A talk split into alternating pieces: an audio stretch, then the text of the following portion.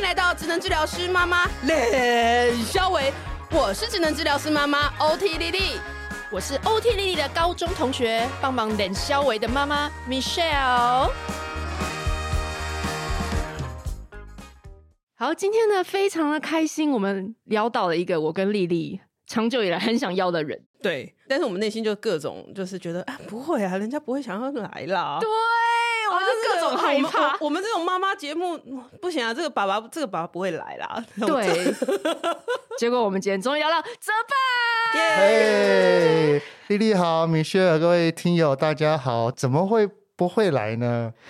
只要时间允许，都会来。我们内心很多小剧场，哦，真的吗？因为泽爸真的是他自己已经有节目嘛，然后又亲子天下这种活动啊，之等等，我们就觉得说，这个 schedule 必定也是很满。对，对，我们自己内心太多。不会不会，以后如果你们缺来宾，来直接敲。不要说，不要不要不要不要不要不要不要。应该是说泽爸缺来宾，我们再去赠一下。对对对，所以我，我我想要先让大家认识一下泽爸，泽爸来跟大家介绍一下。我现在的工作是亲子教育讲师，嗯、然后亲子作家。嗯，我有两个孩子，一个是大的是儿子，然后他现在已经是国三了，嗯、然后小的呢是女儿，现在是小学五年级。对，嗯，OK，所以到下个阶段，下个坎了。嗯这是可以仰望的前辈，就经历过这一段，就是可能你们尚未走过的旅程哦，真的，因为我们每天都在问，就是比如说我们小孩三岁的时候问说什么时候可以到头，五岁的时候还是在问什么时候可以到头。那天何偏偏还在说啊，我现在小孩大学之后，我觉得当初应该多生一个，泽爸也会觉得吗？呃，多生倒是还不至于，因为我很享受跟孩子的每一刻。嗯，但是真的，当孩子到了青春期，对我们的依赖度降低的同时，就会开始有一点点的怀念之前还黏在我们身旁、依偎在我们身旁的那个时刻，哦、会有点小小的怀念了。嗯，哇，这是另外一个心境耶，因为我们现在都觉得说，可不可以 给我一点空间？因因为像我儿子现在是国三嘛，真的很忙哎。如果他十八岁到了大学是搬出去住的，他其实在我身旁只剩三年呢，倒数嘞，倒数在倒数哎，嗯，对啊，所以有的时候我儿子他有一些呃事情，例如说他想要跟同学出去，或者是他想要干嘛，我其实都会内心会希望说，哎，你可以多陪我一点，多在家里一些，但是。我不会去弄拿这个东西去要求他啦，因为他一定有他的人生，他有他的交友环境。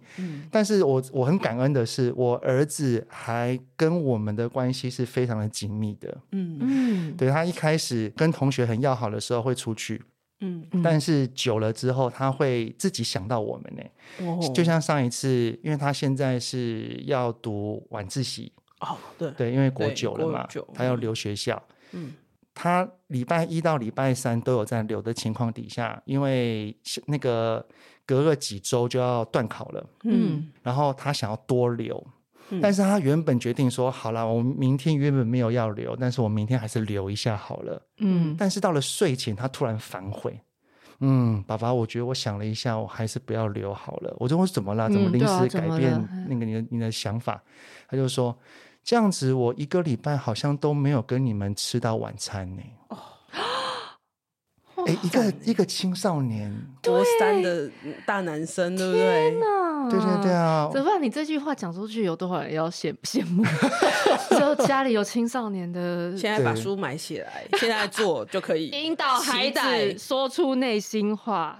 对对对，这就是要长期的一个连接，才有办法到今天他会说出这句话。我我觉得是长期的，嗯，这个绝对不是说，哎，我现在突然对你好，突然对你怎么样，然后讲了几个方法就可以啊？算了，我现在我有时间了，我来弥补一下。没有。看到这种长大结果了，收成果 实的这种感觉，像刚刚泽爸讲的这个，然后之前偏偏老师讲的，说他儿子也会跟他讲一些，然后我都会觉得说，对，这个就是前面有一个很漫长的坚持，或者是有那个拉扯，或者是花很多心力，然后有的时候我我觉得我像我们小孩五岁、四岁、三岁、两岁的，嗯、我们会觉得说，现在做这个到底有没有用？我们现在花那么多时间去，对，看不到一个镜头，对，看不到短期的效果，看不到短期的效果，到底有没有用？嗯、可是我觉得听泽爸这样子讲，小孩国三的时候有一个这样的结果，我们就会觉得说，对。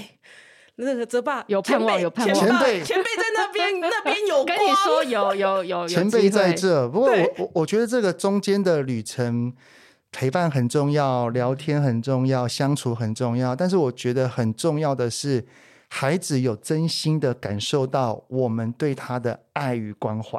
嗯嗯，就是。有的时候，因为爸爸妈妈有些忙碌，嗯，我们很珍惜跟孩子的时光，但是有的时候只只是形式上的陪伴，或者是为他付出，帮他做一些事情，嗯，但是这些都比较算是外在的，嗯，我觉得要让孩子到了那一刻有开花结果的感觉，是在孩子就是从小到他长大这段旅程当中。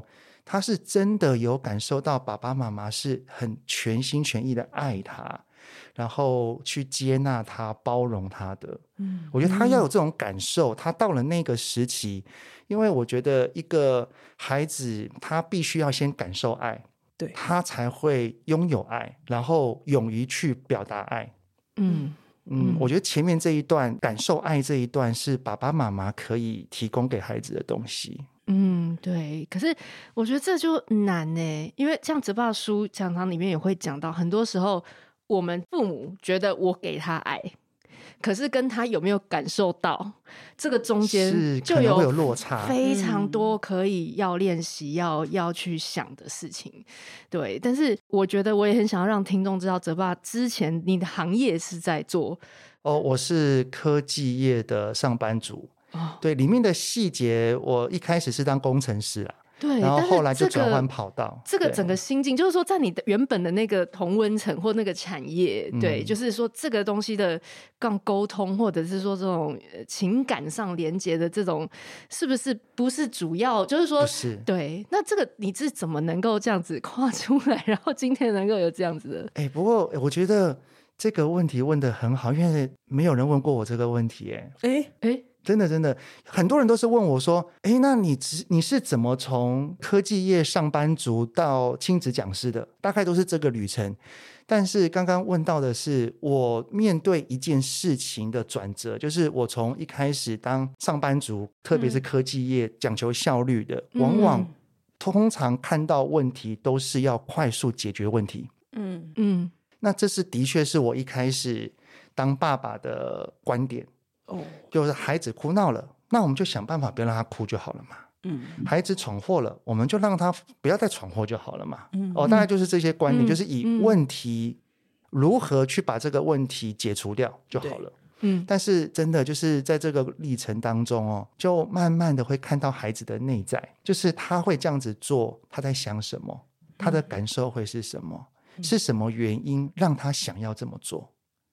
对，我就是这一段慢慢转变的旅程，让我开始跟孩子的心越靠越近。嗯，可是这个我觉得群主妈妈都觉得有时候跟或者妈妈自己也是在这样类似这种产业高压快速对的讲求效率跟方法。我觉得那种是一种要崩坏你原本信以为那个整个同温层或者是整个价值观是完全不一样的。对，也不是说要去打坏我原本相信，而是变成说我原本这个原来不是最唯一最好的解法，有还有一个别的东西。我觉得那个东西是很难跨越的耶。就我自己的经验来看的话，我觉得是身为爸妈的我们要有自省的能力。嗯，我觉得这一块很重要，因为我一开始也是一个，当孩子犯了错，基本上就是解决问题嘛，然后孩子不听，然后我就吼他、骂他、处罚他、念他，这些全部都做过。嗯，那我之所以会开始有自省，就是因为有一次我对我的孩子可能真的是太凶了，嗯，然后我看到我孩子一副非常怕我的模样，嗯，我就觉得为什么他。是我最爱的孩子，嗯，那我要让他这么怕我干嘛？嗯，然后让他怕我，他的内心对我有恐惧感，这能够让一个人变得更好吗？嗯，我就从这个契机开始不断去思索，嗯，好像以往的这些教养认知跟教养方式，跟就像刚刚所提到的，我在科技业里面所袭来的这一些的旅程，这些惯性的用法，好像用在孩子身上不是这么一回事，哎，嗯，就从那一刻的转变，然后让我想要去学习。我就开始不断的去看很多教养书，去上课，去听，然后去吸收。我自己觉得也是，可能我肯学、肯练，嗯，肯去面对孩子，所以我都会学习来了之后用用看。有有有，我看你有啊，可是有时候用到一半，对不对？就就是会用不对啊，然后他的反应不如书上所解的啊。就是，比如说你会跟他开始说道理啊，说说说说到后来那一段也好好好好有趣哦。这个这就是个转变，因为我一开始一直认为说好，那我不要让他怕我，嗯、于是我就不打不骂，好好说，好对，好好说。很多人现在就在这边哦，哦。现在在这边哦，现在超多，对不对？然后，然后就会困住。呃，那没关系，泽爸可以来分享一下那中间那一段。哇，那那个时期哈，就是我认为我没有打骂，我就是在正向教养。嗯嗯，对，嗯，很多，还有很多很多很多很多。于是乎，当我孩子做了一些事情，然后我觉得要我要教他了，然后我就会说：“儿子，你过来。”好，然后我就把他那个带到房间里面去，嗯，一讲就讲超过二十分钟，促膝长谈。他那个时候才三四四岁左右而已。我记得我那个时候讲的讲的内容是，例如啊，他可能去想要跟别人借东西玩，然后别人不借他，他生气去抢别人东西，然后对。方要回去，然后他还打人家。然后我就把他抓到房间里面来，儿子，你知道刚刚这样子是不对的哦。你想拿别人玩具，但是怎么可以用抢的呢？嗯、你知道为什么不可以抢？为什么不可以打人吗？你知道原因吗？嗯、我儿子四岁嘛，他说嗯，不知道，注意力持续度很低耶。而且那时候就什么都想要说不要啊。然后他不知道嘛，他就说不知道嘛。然后我就跟他讲说，没关系，你不知道，爸爸告诉你。然后为什么不可以呢？哈，一二三四五，哈有这些原因。那你知道下一次要怎么做了吗？我不知道，没关系，爸爸告诉你。那你下一次如果你想要玩别人的玩具，那我们就一二三四五，这样知道了吗？知道，知道，因为他想走嘛。对，他一定知道，知道，你知道是不是？来，你讲给爸爸听一遍。然后还没完，我儿子整个傻住。那啊，还要再讲哦？你你会讲吗？不会，没关系，爸爸再讲一遍哈。然后又来一遍。对对对，我我真的，我老婆帮我算过，这这就是真的超过二十几分钟。然后让我有自省的哈，真的是有一次我儿子又做了类似的事情，嗯，我就说儿子你过来，我就真的看到我儿子他把他手上从别人别人那边抢过来的东西，嗯，先还给对方，然后站了起来之后，往我走来的路上，他垂头丧气，深深叹了一口气，唉，他的这个样子哈，仿佛就叫做。我的人生又有二十分钟要消失了，你还帮他写排句吗？对对对对，差不多。他的那个模样，如果真的是一张图片的话，他就会有个注解在身旁，对那个把它剪下来的。四岁就懂得这种，也是这人性啊，人，人生。所以我后来就明白哦，真正的沟通不是单方面一直在讲，嗯，而是要对方愿意听得进去啊，嗯。嗯。所以我觉得这段旅程哦，嗯，爸爸妈妈第一个要有知觉，嗯，我觉得哎，怎么孩子的反应不太对，然后去想一想是什么原因他会这样，嗯，然后开始去改变，然后去找方法，就不断的尝试，嗯。嗯，对对对，好。可是刚刚像这样子的状况，你心里后来有在想的是什么？或者说你在慢慢改变往什么样的方向？我，我一定会想的是，是什么原因他会这样？就是他的那个表情，他的垂头丧气，他的那个不想进来是什么？嗯，然后我觉得这是我自己的本能吧，就是我会去设想说，如果我是他，那我会那样的原因是什么？我就联想到了。如果有一个很啰嗦的老板，在我下班的时间快要准备走了，五点二十，五点突然叫我进办公室，我可能也会有相同的表情吧。我也知道你要讲什么，对对对，对，我知道我做错了。好了，可以快一点吗？意思就是对啊，一直在看手表。对对对，好，老板，好好，我会做，我会做，可以吗？真的，我觉得现在很多的孩子就是在这样子的过程当中，他就习得了。我知道，在这个情况之下，我就是要说好，对，我知道，我错了，去，对不起，对不起，对不起。哎，爸妈也很厉害，说好什么？对，这个这个技巧是这样子长出来的，然后歪的。三四岁，他可能听到爸妈问说“好什么”，他可能会愣住。对啊。但是到了五六岁小学之后，哦，他回答非常的自在。哦，真的。对，真的。就变成越来越会，就就像刚刚所讲嘛，他真的是慢慢磨练起来。他也是被他的那个会谈技巧也是被你练出来的。真的，真的，真的。对啊，会问这样的问题，是因为其实我我现在在医院里面带大学生嘛。是。那种实习生，那有的时候你就会感受到，可能哦，他们现在这个现在已经长成大学生，他们小时候也是被正向教养教出来的，真的。所以你知道，有的时候你。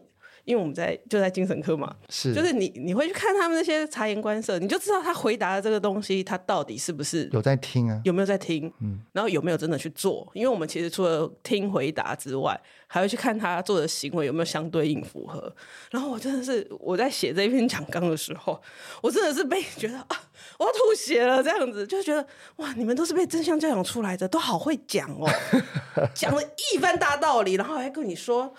我比如说，我们刚刚不是说，我们还会反问小孩说好什么，对不对？对。他现在就会跟你讲说好的原因是什么样，A B C D E。对啊，很厉害啊。我比我还会讲。但是会讲跟会做又是一个落差。没错，我们其实比较在乎的是他可以做，对，而且他真心感受到我真的是这样子做对别人是不好的，或者是怎么样，我们是要去连接关系或什么。可是我们其实不是要他那个嘴上的那个回应这样子。对，所以后来假设就是在。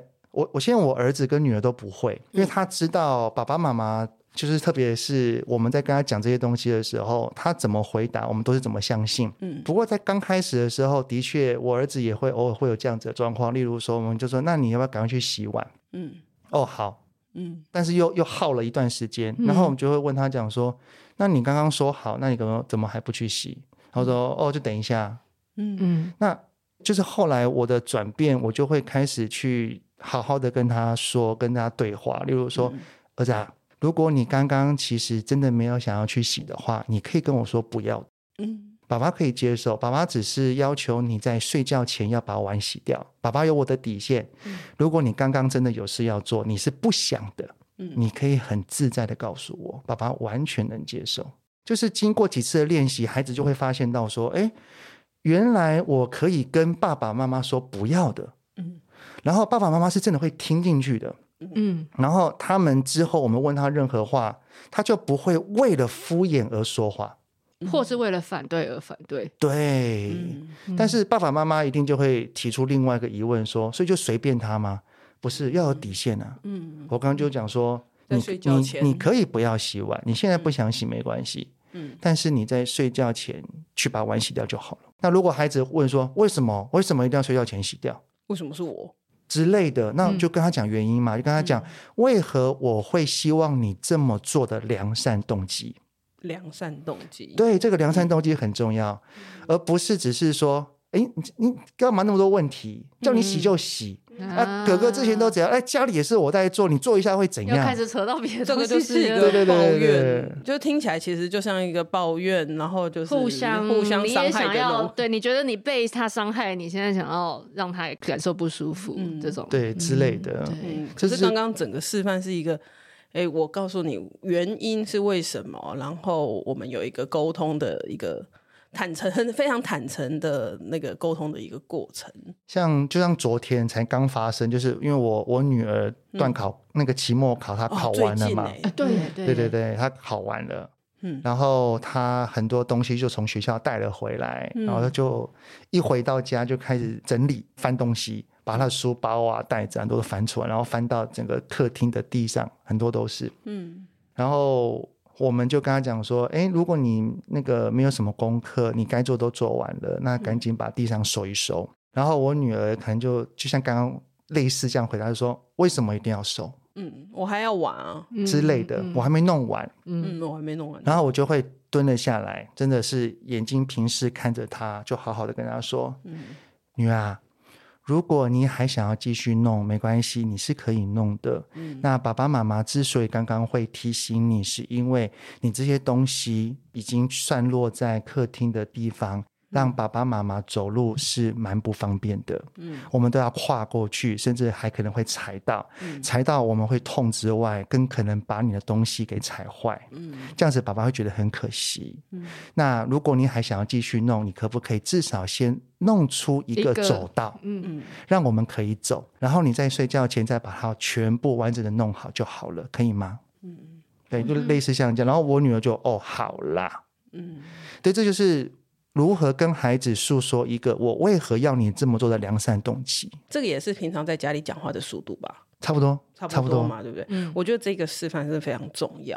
对，因为一样的话，句子的快慢或者是语气上面的改变，我觉得这个是至少我们自己的听众，就是或我们的社群比较难抓住的一点，就是大家看文字比较难想象那个速度、语气的状况。哦，那我觉得刚刚是那个泽爸这边就是。非常好的演绎了一个安全、安心的对话姿态。因为如果是有一些更重要的事情要对话、要谈的话，我可能会更慢。嗯、如果只是平常的，大概就是像刚刚那样。不过这也是个有趣的转变啊！然后以前不是这样，以前不是这样啊！以前说话就是快点拿过去。你说你不要收是不是？好啊，那你告诉我你什么时候要收？哦，大概就是这样子哦。哦对，但是以前啊，但是后来就是开始学习了萨提尔。嗯嗯，对，然后当然就是那一本很厉害那一本书嘛，就是重建老师，嗯、我我非常的尊敬的一位老师。嗯，然后呢，他的那个萨提尔的对话练习，嗯，然后我就去研读，嗯、哇，有种那种豁然开朗，原来还有这样子的对话跟沟通方式。嗯，然后我就去学，因为那时候因为他那个重建老师很常上许多的节目，对。然后我就去听啊，然后去、嗯、去去，嗯，哇，原来这样还可以这样讲哦，还可以这样问哦。嗯哼。然后后来我就跟我儿子女儿对话的时候，我就会开始有点在模仿。对。就从一开始嘛，快一点，现在去弄，为什么？嗯。后来变成儿子啊。怎么了？这一句这一句是不是萨提尔入门？那个李依婷老师来这边讲话也是这样子。你从从从艺老师来这边讲话也是儿子啊。等一下，等一下，你你你小孩这个开始有没有觉得有一点？他就跟我讲过这句话，他他就眼睛瞪大看着我说：“你在干嘛？爸，你为什么这样讲话？好奇怪啊，好恶心。”那时候他几岁？哦，他那时候比较大的，是小五、小六吧。哦，那这样讲的很清楚了哦。小五、小六，对对对，他已经可以分辨出你那个态度前后的差异。可是可是当你被儿子这个 feedback 的时候，不会缩回去，你会挫折吗？超挫折的。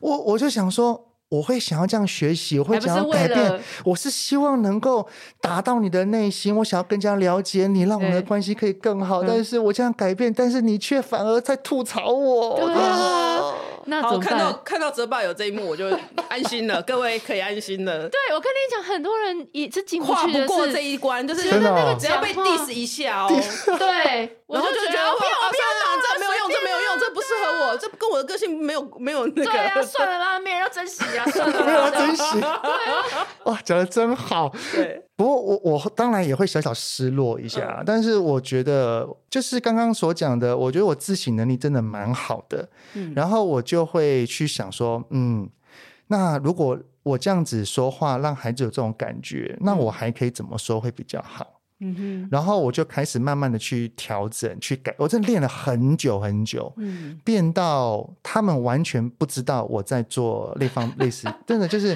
就是不会觉得说要要来了要来了，对对对，也就是说我要把我日常的说话方式跟要跟他们对话的那种说话语调是拉近跟靠近的，对，让他们感觉不到落差。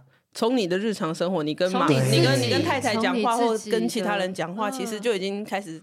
改变很多东西。不过，平常讲话的改变并不是刻意的，而是我的心境就在改变了。嗯，对，因为开始去就是从内在开始去好好照顾自己。对，像我我的这一个引导孩子说出内心话的第一段，就是如何跟自我对话。对，然后我如何去跟自己好好的照顾好，把自己给关怀到。嗯，那我的心境变好了，我的日常生活的语调本来就会改变。嗯，当我的日常生活改变了之后，嗯，要跟孩子说一些对话跟教养方式的时候，嗯、那那个落差就会就会开始缩短。对，哎，这真的耶，嗯、因为你一旦不是只是在演，而是你就是你已经整个人改变了，改变。然后我觉得很多妈妈也是卡在这个点是，可是她觉得难就是难在我们以前没有被这样对待过。对，所以我们根本我们会觉得很怪，是因为我们没有这个情境过，我们没有习惯过，所以就会觉得温柔的，就讲话可以慢慢的，可以很平铺直述的。其实有很多的，我在演讲的时候，蛮多的爸妈都会问过我这个问题，就是怎么办？那如果我像你这样子跟孩子说话，但是孩子不买单呢？嗯，孩子就说：“嗯，你讲好奇怪哦，特别是越大的孩子越会。嗯”越会对呀、嗯，其实有解法的哦，就是不一定是爸爸妈妈自己，像我啦，我是默默的改变，只是时间要拉的很长。对，但其实还是有解法的，就是例如哈，孩子讲说：“啊，你干嘛这样讲话？你这样好奇怪哦。”嗯，那我们就可以说，例如说：“孩子啊，你觉得妈妈这样子讲话有点不自然，有点奇怪，对不对？”然后他可能说：“哦，对啊。”嗯，其实妈妈也有点不太自在，哦，因为妈妈想要改变我的说话方式。嗯，儿子啊，你知道是什么原因妈妈想要改变吗？嗯，因为妈妈觉得好像之前对你有一点严厉，然后讲话语气不是很好，有时候看到你生气的模样，妈妈真的觉得好后悔。嗯，所以妈妈想要改变。那一开始的时候，可能我会不自在，你也会不自在。嗯，那可不可以请你帮我一个忙？就是当妈妈有点想要改变的时候，你有一些觉得奇怪的言语，可不可以先放在心里？对，让妈妈可以练习看看。当然，如果你真的觉得太奇怪了，你还是可以跟我说，好不好？哇，这一段哇很精彩耶！先自我揭露，然后再把他拉到跟我们同一阵线。嗯，是啊，是啊，是啊，告诉他一个明确的方式，让他可以跟我们一起。处理这个，哎、欸，可是这个真的就是小天也一直在讲，就是说你要跟你自己靠近，对对对，就是说你要跟连人家连接，但是之前先靠近。那我觉得刚刚的就是，在于我有很多的愤怒，我有很多的羞愧，跟这种各种的被被小孩这样抓包的那种心情，可是我又要去更靠近自己，说，那可是为什么我会想这么做嘛？对，那我，我真实希望小孩怎么支持我？那我觉得那个靠近是很困难的，就是我觉得日常太多事我们都没有靠近自己，所以就一时要靠近有点难。可能我我就单讲这个跟孩子自我揭露部分，可能在我们的成长过程中。我们也很少看到我们这一辈以上的父母会去在我们面前自我揭露一些东西，我们也可能也不习惯，所以我也不知道如果我揭露了，到底会发生什么亲子关系当中发生 什么事。通常哦，通常孩子如果小的时候，爸爸妈妈可能做一些事情，然后他其实是内在很不好受的。嗯，长大了之后，其实他想要揭露，都要充满勇气耶。嗯，而且搞不好很容易鼓起勇气。讲了说，爸爸，你其实你之前那一次骂我，我我很不开心。嗯，通常哈很多的回应都是啊，那谁叫你？嗯，还不是、啊、还不是你怎样怎样？之前怎样怎样？或者是有吗？对啊，那我有这样吗？我早就忘记了什么这么小的事情，不要那么爱计较了啦。一定都是。对啊，所以对，对每一次自我揭露，就是就是一种很很害怕，还是会很害怕。会啊，一定会啊。我觉得在这一辈的，就是有觉察，或者是愿意开始做这些处理的家长们，或者是我们的听众朋友，我觉得大部分都有经历到这一段挣扎。嗯哼，就是我们过去没有这样子，但是我们未来还要这样子做，然后那个中间那种无所适从的那种感觉啦，就是中间这一个磨合期，真的，我觉得只要跨过去之后。嗯，就会比较顺很多很多。对，那这一段过程其实也是一开始我所提到的，我们让孩子有感受到我们的爱啊。嗯，爸爸妈妈对于我之前曾经吼过你、念过你，让你不好受，我感到很后悔。嗯，这就是一种爱的氛围啊，让他知道说爸爸妈妈想要用更好的方式来对待你，这也是一种爱的传递。对，所以。只要跟孩子在这种互动当中有去做彼此的连接，嗯，真的，孩子到了青春期，他的稳定度会比其他的孩子高非常非常多。嗯嗯，对，对对，这个稳定度是非常重要的事情。对，因为我现在在病房里面也是接了蛮多不稳定的青少年。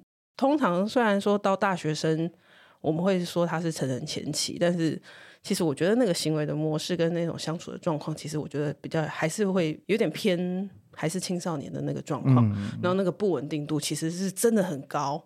然后我觉得不管啊，因为孩子他们要长成什么样子，他有他的那个环境啊，或者是个人啊的的一些因素影响。可是我觉得泽爸讲的那个，当他在青春期的这个稳定度高的时候，他整个那个发展就是会比较顺利，然后对环境的适应啊，对不管是你在乎的什么东西的适应上面，整个状况会好很多。就从我自己啦，我跟我儿子的相处，嗯、真的这三年来哈，我几乎都是跟他沟通就够了，不用什么处罚，什么打骂，完全完全没有过这种，完全没有。不不过我我我自己的习惯就是从我儿子大概三四岁开始，我想要改变，我就给予自己八个可以对孩子做的教养方法。嗯。有不打、不骂、不批评、不责备、不威胁、不恐吓、不利诱、不条件交换。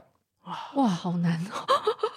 我八个都要不打，的确是有难度。嗯、但是这三年这四三四年来，嗯，我真的成功达成率接近百分之百。这这是慢慢慢慢来的，嗯。然后，当我已经把这种说话对孩子的姿态变成一种习惯之后，嗯，面对我的儿子，即使他发生任何事情，嗯，我觉得我自己的情绪稳定度很高，嗯。然后我也会去思考，那如果刚刚讲的那样子的方式，他听了并不是买单的，嗯，那我要怎么再跟他说会比较好？嗯。他才会真正的明白为何我要去跟他讲的良善的动机，嗯，然后我就会去想一想怎么跟他讲，然后再去跟他好好的沟通，然后通常一段冷静之后，我儿子他的情绪也比较稳定了，后来的沟通讲话的方式就像是我刚刚所讲的那样子的一样，一模一样，那就会很安心，然后孩子在我面前很自在。真的，其实真的只要沟通就够了。嗯，嗯，但好，我刚刚有一个疑问，是是是，就是。来问一下两位老师。不敢，就是刚刚对，刚刚泽爸讲到说，连后悔你都觉得你诚实的说出来，是对孩子也是一种爱的表达。嗯、我觉得这个也对很多人来讲有点困难去 get 是，呃，一来就是像丽丽说的，我们以前的爸妈都是要全知全能，对，我会让你觉得我。很多后悔，或我很多就是啊，我真的可以，要是怎样，我可以做得更好，或者是怎么样，就是这种内心话，他们不讲的原因是他觉得我就是要让你觉得我就是在这边，然后我什么都可以帮你 cover，然后一来是他也怕我示弱，或者我跟你讲这些东西，你会爬到我头上，这是这是一种说法，嗯、对，就是那你以后哇，什么事情都觉得说你你就是会做错事啊，你就是怎样，小孩把我抓到我的把柄，对，那另外一种说法是。呃，我我也想要成为那种小孩最稳定、最 powerful 的支持。我怎么会让他觉得我有这种呃 weakness 的时候，有这种、嗯、有这种地方？那如果爸妈有心里有这种 反反复复的时候，我要怎么去面对这样的状况？其实会有刚刚这些想法，我自己觉得啦，他其实还是受到了传统教养的束缚。嗯、传统教养的爸爸妈妈往往就是权威的代表。刚刚不管是说哦，爸妈是全能的。或者是不能让孩子爬到我头上来，这都是代表着爸爸妈妈的位阶是比孩子高的。嗯，对。那其实以现在的教养模式来看，爸爸妈妈跟孩子的地位其实是平等的，嗯，是尊重的，嗯。只是爸爸妈妈有要管孩子的事情，嗯。等到他十八岁成人之后，爸爸妈妈那个管教界限才会比较松，嗯。那但是我们都把他视为一个是独立的个体的人，嗯嗯，以这种角度来看，那我们是平等的，我们是尊重的，所以我会有软弱的时候，这很正常啊。嗯，那我们会担心说，孩子他又又来那个拿我们开玩笑，或者说他你又来了这样的，我们也可以跟他好好说啊，就是说，孩子啊，其实你刚刚那样子笑爸爸，爸爸听得很伤心。嗯，那这件事情其实爸爸想要改变，爸爸不断的进步，但是都没有做得很好。但是你刚刚这样子讲我，我是受伤的。嗯，那你下一次有这样子的想法，你可不可以不要那样子讲比较好？你真的有这样子的想法，你可不可以换另外一种方式来跟我表达，而不是用有点像嘲笑的或者是取笑的方式。就好好的用平等的跟尊重的方式跟孩子说啊。嗯，对对对，这个在萨提尔的架构里面，他们认为在家庭里面每个人拥有的是一样的权利，或者是说那个位阶是一样的，嗯，所以我们都可以一起讨论。家里的事情或感受到的那些模式，我觉得这个是比较难调试一点的。对，就是尤其是在我们华人吗？算是就是姑且不论说我们个人小到家庭的那种那种经验或传承，整个甚至整个大的社会架构或者社会的那个氛围，其实我觉得现在好多的价值观一直在冲突着。对对对，对。然后如果我要力排众议，说我觉得我们跟小孩是。是 OK 的，是平等的。哇塞，那个网络上就吵成一堆，留言就吵成一堆，你这样教小孩不行啊什么的。我觉得我们还有很多的社会氛围跟很多的社会的那种言论，会让我们觉得说我这样是对，到底是对还是不对？这种平等的概念到底是可以还是不可以？这样子。然后通常哦，在一个权威的体制或者是权威的环境当中长大，通常很容易会把一件事情只有零跟。一的两个极端的看法，嗯、对哦，例如说，呃，以那个考试这件事情来看，嗯，你只要没有考好，你就是考烂。往往通常看的就是表面，你的行为、你的成果，中间的过程，很多人的想法是不重要的。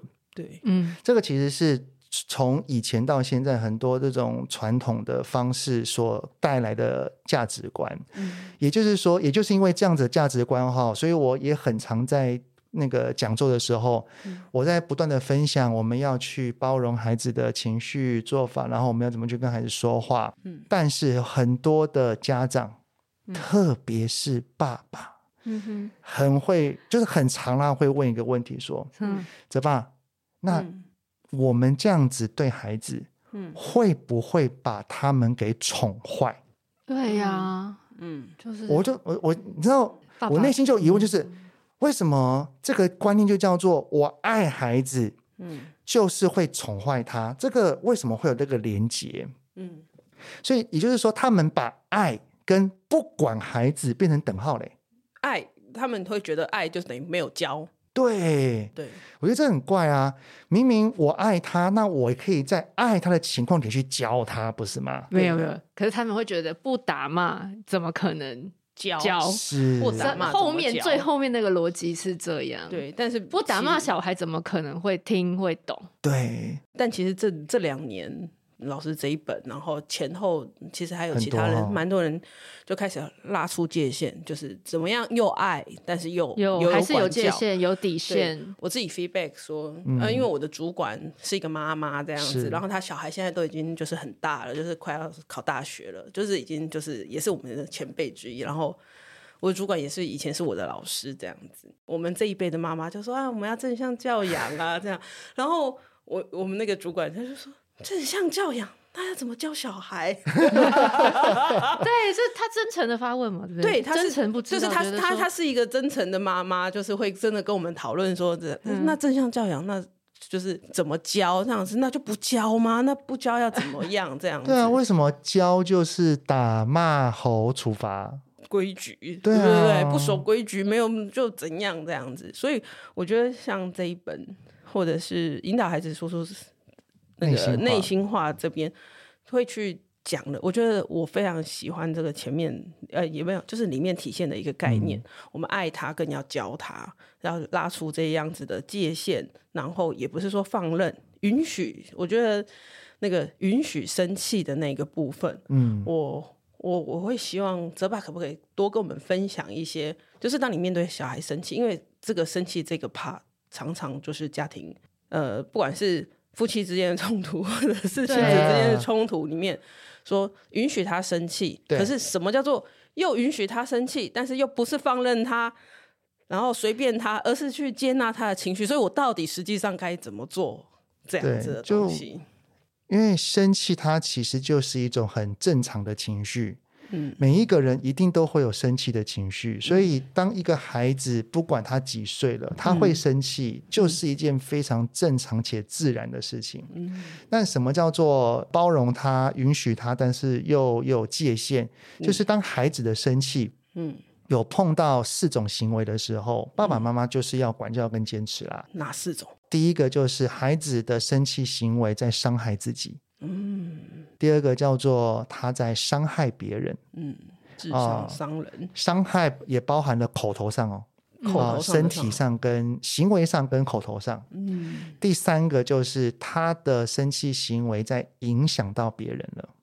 他人除了我们家之外的对，对，例如说兄弟姐妹啊，或者是老师啊，或什么的，或者是在餐对餐厅啊，餐厅在那边大哭大闹等等的。嗯、第四个就是他的情绪行为是有目的性质的，嗯，我要买，我就是要买，你不买我就在那边哭给你看，对之类的，就是这就是刚刚所提到的界限。如果孩子他是一个，例如说大白天。嗯，然后只有我跟他两个人，嗯，他的哭声也不会影响到别人，那就让他哭。这时候要处理的是什么？我自己而已。嗯，我们自己会不会因为他的哭声越来越烦躁，受不了？嗯，我们只要照顾好自己就好了。他就在那边哭，他也没有丢东西，嗯，他也没有那边乱发，就是那边砸东西呀，啊，或者是骂爸爸妈妈妈妈坏坏都没有，他就只是，嗯，然后在那边哭。嗯，那我们为什么要说你不准哭？对啊，对，好的，很好的一个发泄行为，对不对？对啊，它就是一种发泄啊，嗯、所以就是让他哭啊，然后甚至我们还可以去讲几句话，让他感觉到我是跟你站在同一阵线的这种说话方式。嗯，例如说，你因为妈妈说不可以看电视，所以你很生气，对不对？嗯，好，妈妈知道你很生气，嗯、妈妈看得出来，嗯、妈妈明白。嗯，那你先生气没关系。嗯，那我之前很喜欢用一句话，特别是孩子还小的时候，就是“那我陪你哭”。哦，那你先哭吧，爸爸妈妈在这边。嗯哼，那如果你想要妈妈抱抱，妈妈可以抱。但是如果你不想要把妈妈抱抱也没关系，妈妈就在这边陪你。嗯嗯嗯，就同理他啦，就不要去否决，不要去否认他的这个情绪。对啊，不是说什么不准哭，这有什么好哭？再哭试试看，你哭很丑哎。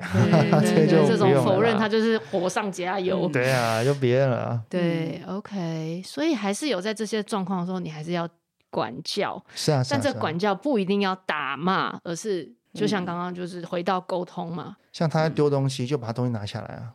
嗯，他在餐厅就把他带出去啊。嗯嗯嗯，对。然后如果他的哭闹是为了要买东西，我们就坚持不掏钱啊。对对，嗯，就是还是有很多打骂以外的是有方法。在很多的正向教养讲的真正的真正的正向教养，其实是温和且坚定的坚持。坚定的坚持，嗯，对，嗯嗯，他怎么哭，我就是不会买啊，但是我可以陪你哭啊，嗯，对啊，我们可以移到一个不影响人的地方，比如说在百货公司闹，我们就在楼梯间嘛，对，对啊，对，楼梯间是我的好朋友。啊，我以前也带过好几次啊。对，我觉得那个那个现现现在的那个就是楼梯间旁边的那那些柜姐应该都很习惯。对对对对对，很多小孩被拖退啊，没关系，我们就在这边哭，大家一起哭。对啊，哭完之后我们再来谈。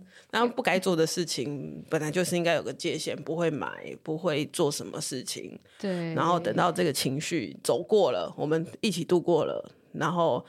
这个情绪被接纳了，那我们再来开始来讨论下一趴。只是通常很多可能就停到这边了，但是我觉得当孩子情绪过后的对话更重要。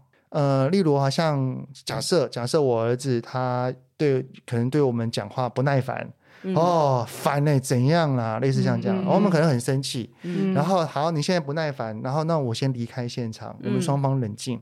嗯，冷静完了之后，那可能就再回去跟他说啊。嗯，例如说，哎，儿子，嗯，你刚刚感觉很不耐烦，是不是因为爸爸刚刚有一点讲太多了，讲太多遍了，让你觉得很烦？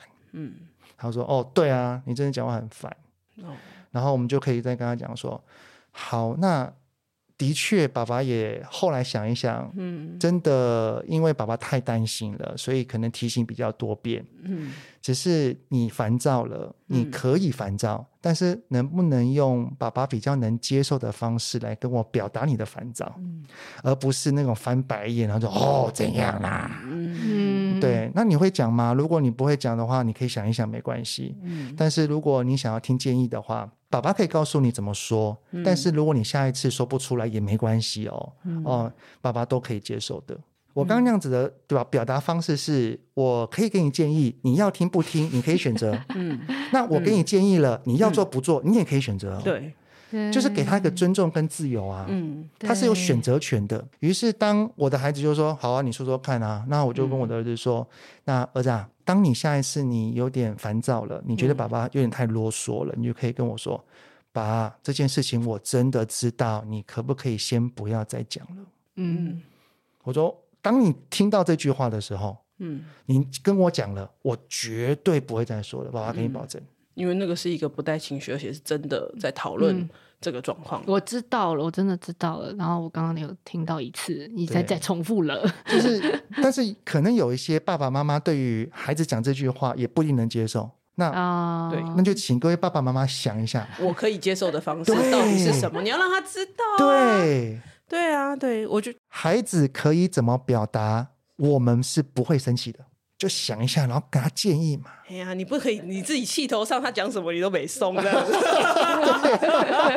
我觉得这个回来对话这件事情，就是等情绪过后之后，我们一定要一定要拷回来，再把这件事情对话。对，就是怎么去处理这件事情，这个靠回来对话这个部分是相当重要的事情。我觉得很重要，因为其实我们会去处理很多大家呃，大家可能都会到那个那个处理情绪的这一趴的时候就停了。嗯，那这样子很容易让孩子们学到说，哎，我用这个情绪。就可以去操弄到某一个，那你们就可以不要理我，他就变成是情绪是一个操弄的手段。对对对，那这个其实是一个不是很好处理的状况。小孩子小的时候，我们还可以武力压制，或者是各种各种的压制。可是当这个习惯带到大，带到他十八岁、二十岁、二十五岁，他用情绪去操弄这些事情的时候，其实是相对之下会很难处理。就他周边的人，嗯、对周边的人，嗯、甚至他自己也会陷在一个错误的那个，也不要说错误啦，那种价值观是没有那么有效率的手段。嗯、那这样子的话，呃，就会把很多的事情拉在一起，会分不清楚。是，所以处理完情绪，我可以陪你一起哭，让你有一段时间生气，你我各自处理完情绪之后，但是回来，我们还是要把事情处理完毕。嗯，哎，这样子才算一个有个 end。真的，而且在要怎么跟孩子后续的对话，嗯、真的在我们冷静了之后，要先想一下。对，要不然的话，不要急着去，急着去不要急着，要确定自己的内在是稳定的。嗯，然后要想，要要先想一下一些剧本，真的要想剧本的。Plan A B C，真的吗？你是会去用推演说他他会，我这么这么了解他，对不对？其实我们这么了解孩子，难道我们不知道我讲什么话他会生气吗？对对，你都知道吧？你绝对知道。对啊，那你你的目标是孩子真的有听进去，对，而不是要去吵架。我们不是要在这个关系里面吵赢，为了讲赢去讲，跟他讲。然后，如果我们没有先想好，可能又会沦落于不断的说教跟分析，然后孩子那种不耐烦又会出来，然后我们就会更委送。对，真的。对啊，就变成一个轮回啦。OK，所以就是在冷静之后，然后想好，而且我觉得刚刚两位一直在讲核对你的目标，你到底是希望教会他什么事，嗯、或者是刚刚那个过程当中，你真的是觉得，哎，两边可以再做什么不一样的处理？那我们就针对这个事情，我们想好我们要讲的事情，回去跟他讲。而且这个事情哈，我们要跟他谈的这个目标，不是要去解决问题。嗯。嗯嗯嗯，而是要先去了解他到底是怎么想的。嗯哼，哦，是他就是他背后的原因跟动机是什么？嗯，这个比解决问题更重要。嗯，这其实就是一个沟通，这才是真正沟通的。因为很多人也会觉得说沟通就是，要么你听我的，我要么 我听你的，对对对对，很长。所以例例如啦，孩子他过几天就要段考了。但是他不想去念书啊，对，好。然后可能我们在在一直在提醒他说几点喽，很晚喽，要去念喽。嗯、孩子不要不要不要，然后孩子不耐烦说好啦，吵死了。然后爸妈哎，你是什么态度？然后双方好，情绪稳定，双方冷静。这个时候，如果爸爸或妈妈内心想一些剧本，嗯哼，这个剧本如果想的是如何解决问题，就是叫他去如何让孩子赶快去念书，对。路线错，对，那这样回去就就会变成怎么样？哎，孩子啊，你心情好一点没？那你什么时候要念呢？你这样不念的话，那明天如果考不好怎么办呢？你这样明天考差了，这样不是很这样很糟糕吗？哎，你不是说你要跟谁谁谁一起比比分数吗？这样你输他了耶。这 这就是我妈，哦，真的吗？这就是书中有提到啊。有时候假民主有没有？对对对，又又在那边包装我的那种心思，但其实我根本就是对啊，对，好好说不代表好的沟通啊。对 对对，而且你的抑郁非常的明显。好了，我知道你就是要我念书啊。好了，不用讲那么多，这样子。那如何叫做去想一想，孩子到他他明明知道隔两天就要考试，其实他知道。他早就你要念的那一些，他都知道了。那他为什么呢？对，就要回去说，孩子啊，你应该知道明后两天之后就要考试了吧？他说知道啊。那妈妈想要了解一下，在你明知道在隔两天就要考试的情况底下，是什么原因你还不想去念呢？嗯，你是觉得考试很烦是不是？嗯哦，那你哪一科觉得最烦啊？嗯，对哦，是国文哦，嗯，国文很多字都不会哦，嗯，那要妈妈陪你吗？嗯。对对啊，那我们可以想一些方法。如果你愿意的话，妈妈乐意陪你一起想的。嗯哼，嗯哼，对啊，嗯哼。当一个人的内在被稳定了，被照顾到了，嗯、他不想去做这件事情的背后的原因跟动机，嗯，被他最爱的人理解了，嗯，通常比较会开启他愿意动作的的一个契机，嗯。嗯，对，但是一样哦，这不是目的性啊、哦。为什么？因为学习这件事情是孩子的事。嗯，爸爸妈妈的目的是引导他愿意去学习。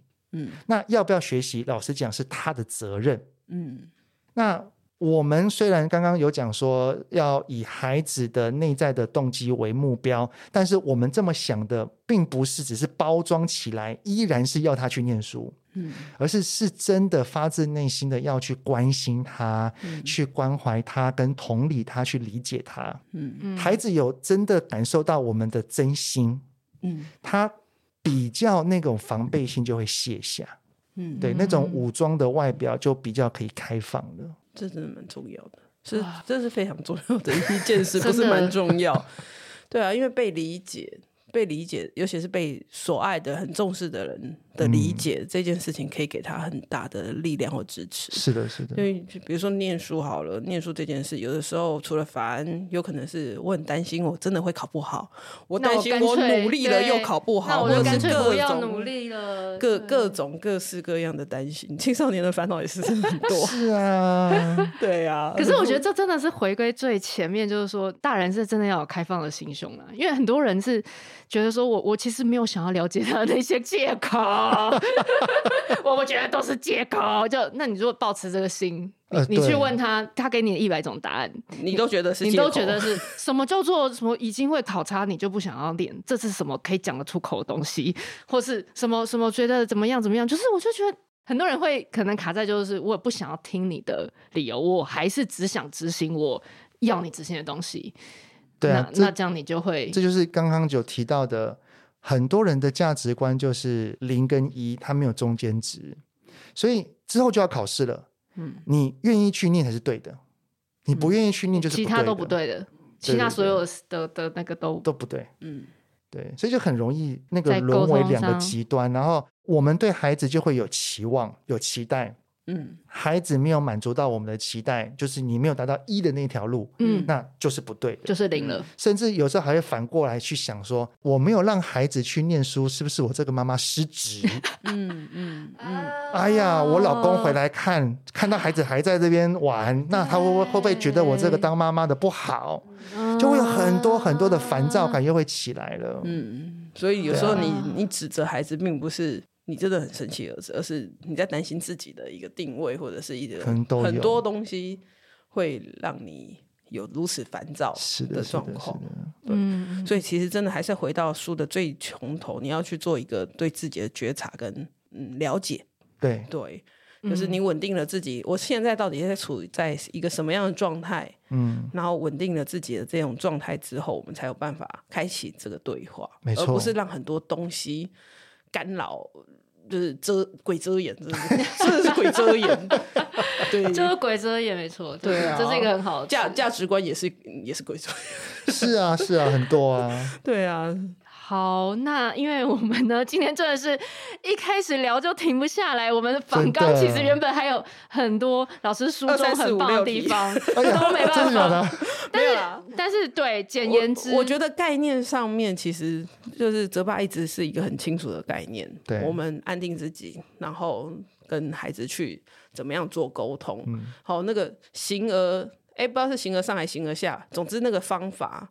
方法当然市面上很多，可是最重要的真的是那个连接，然后你你稳定自己，然后去连接孩子的时候，那整个会改变，不是只有跟孩子对话的时候才变孩子啊这样，是整个你整个人会从从从整个人生从心上面开始重开机。因为我我觉得现在用心的爸爸妈妈其实蛮多的，是只是。我自己啦，这是我自己的一个过程。嗯、我觉得每一个人都要把自己变成像杨过一般，嗯、就是那个金庸、嗯、金庸的那个小说里面的是那个《神雕侠侣》的杨过。有有有，我们知道哦。我我我三星，我们的同婚层没有差那么多。听听友应该 也知道，也知道，也知道，也知道，也知道。我们保证都是我们同婚层的 这个年龄层。因为杨过他其实学了各门各派，对，嗯，全真教、玉女心经，嗯、然后还有打狗棒法，嗯、那什么那个一指那个那个什么神通，就是，他什么各门派都有学过，对。但是最重要的是，他最后融会贯通，变成了自己的黯然销魂掌，嗯。所以我觉得每一个爸爸妈妈哈，在市面上看到非常非常多，不管是萨提尔也好，阿德勒也好，还是什么门派，我觉得这都是好方法。嗯。但是重点是我们有没有把它变成我们自己的心法？嗯，我们要融会贯通，而且我们自己的心法之余，也要去看看我们的孩子是否能够真的能接受。嗯，因为很多的教养书，不管是专家所写的，像医生啊等等心理师所写的，他们其实都是他们的临床经验，嗯，或者是他们看过一些 paper 或看过一些研究。嗯，那很多爸爸妈妈分享，像我分享的，也是我跟我孩子的经验，嗯，或者是我在讲座时候遇到的那一个家长的经验，嗯。不代表，因为每一个人都是独特的个体，不代表这一些的方法可以百分之百的套用在自己跟孩子身上。嗯，所以我们要把它融会贯通之后，嗯，要开始变成我习惯，孩子听了也能接受的方法。要客制化，对，那这样子我们就成仙了。嗯，这个路程是真的是很需要去调整啊。我觉得真的要花很多的心力在那个调整上面，因为因为真的大家，你你看着那些书，其实。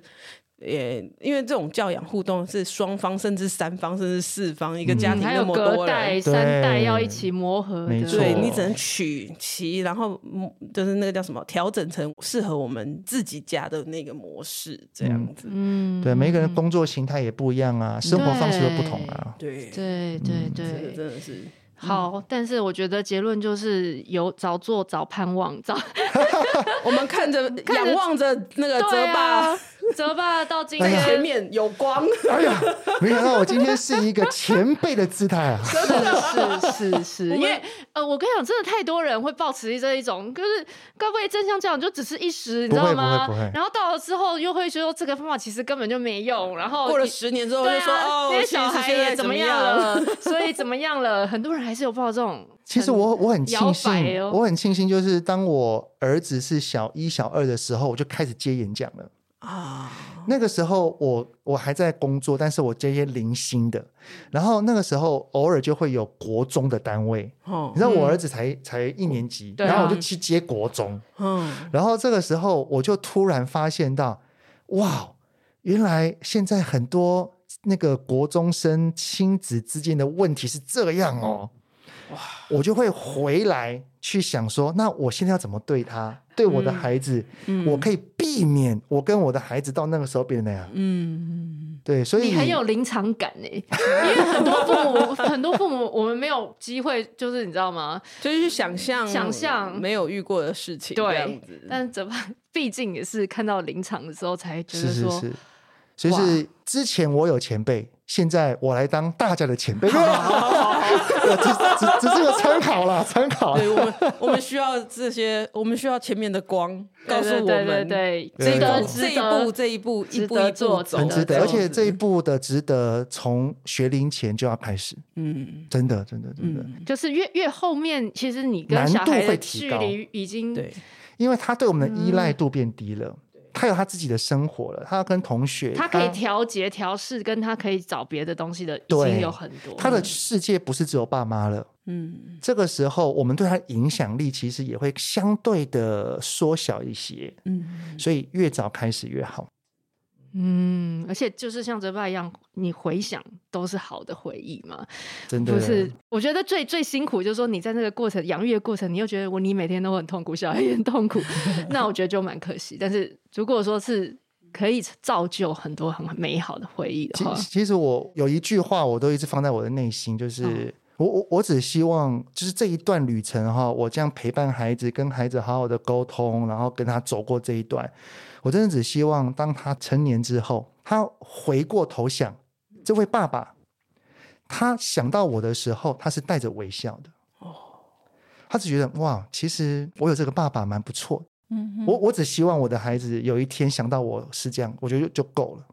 嗯，很简单，但是很很难做。是啊，真的，但很有意义。好。今天我们今天真的很谢谢泽爸，泽爸开始，谢谢，不要讲开始，谢谢泽爸带来光，带来光，带来希望，谢谢，谢谢你们邀请，谢谢，谢谢，谢谢。喜欢今天的这集吗？请记得帮我们订阅频道，这样就能每周自动收到新故事的通知喽。听完有心得，想跟我们直接聊一聊，也可以加入我们的 LINE 群，请你打开 LINE，搜寻 OT 丽丽，就可以找到我们的群组喽。也欢迎帮我们在 Apple Podcast 上面留言评分，让更多人能够搜寻到这个节目。你也可以追踪我们的粉专 OT 丽丽当妈妈，每周我们都会提供关于小孩发展、爸妈的情绪支持、各种心情点滴的文章哦。当然，如果你自己有很棒的故事想分享给我们，也欢迎私讯投稿到我们的粉专，我们也会不定期念收到的粉丝心得，还有约粉丝来录节目哦。最后，如果你觉得某一集你真的笑疯或哭得很痛快，请一定要分享这个节目给你的好朋友听。你的支持就是我们做下去最大的动力。育儿的路上不孤单，有我们陪你。我们下周再见，